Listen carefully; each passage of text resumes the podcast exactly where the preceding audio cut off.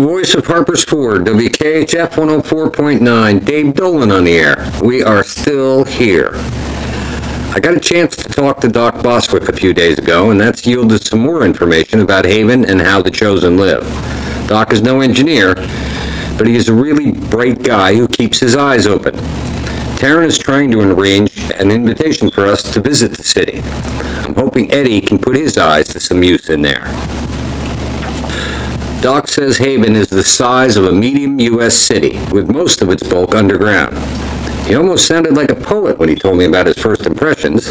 He says the architecture is orderly in a timeless way, and that the whole city is visually beautiful. There is beauty, art, and music everywhere, and it is a part of every citizen's daily life. Their lifestyle is based on curiosity, tolerance, order, and balance.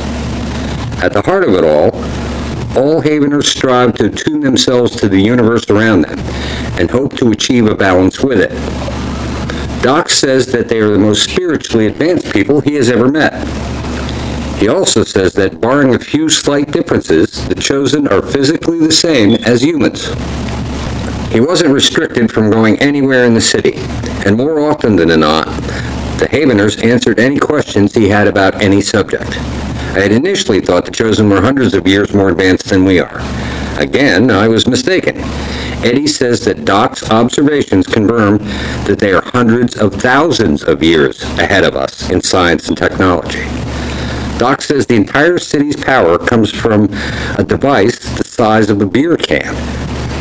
When he asked how that works, he was told that the device siphons its power from the scaffolding on which the universe was formed. Eddie says that this is the current human description of something our physics brainiacs call dark matter.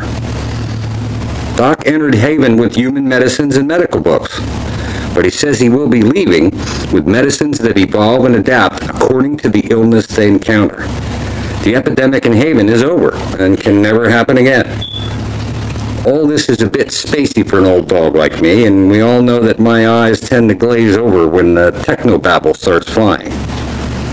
The Haveners have a deep curiosity about us. They have an, om- an utter, almost childlike fascination for all things involving humankind. Doc was told that they volunteered to be here and to help us before Taryn told me.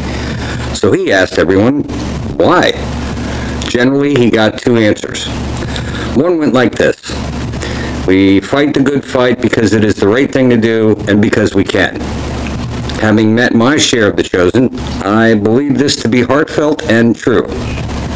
The other answer was vague. It was about a reward they'd been promised.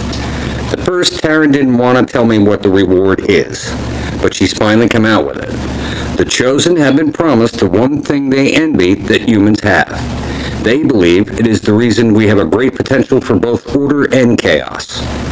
The chosen have existed inside barriers for eons in the hope that their reward will be mortality. We will continue to broadcast on this frequency every Thursday night at 10 p.m. as long as we can. This is the voice of Harper's Ford, signing off.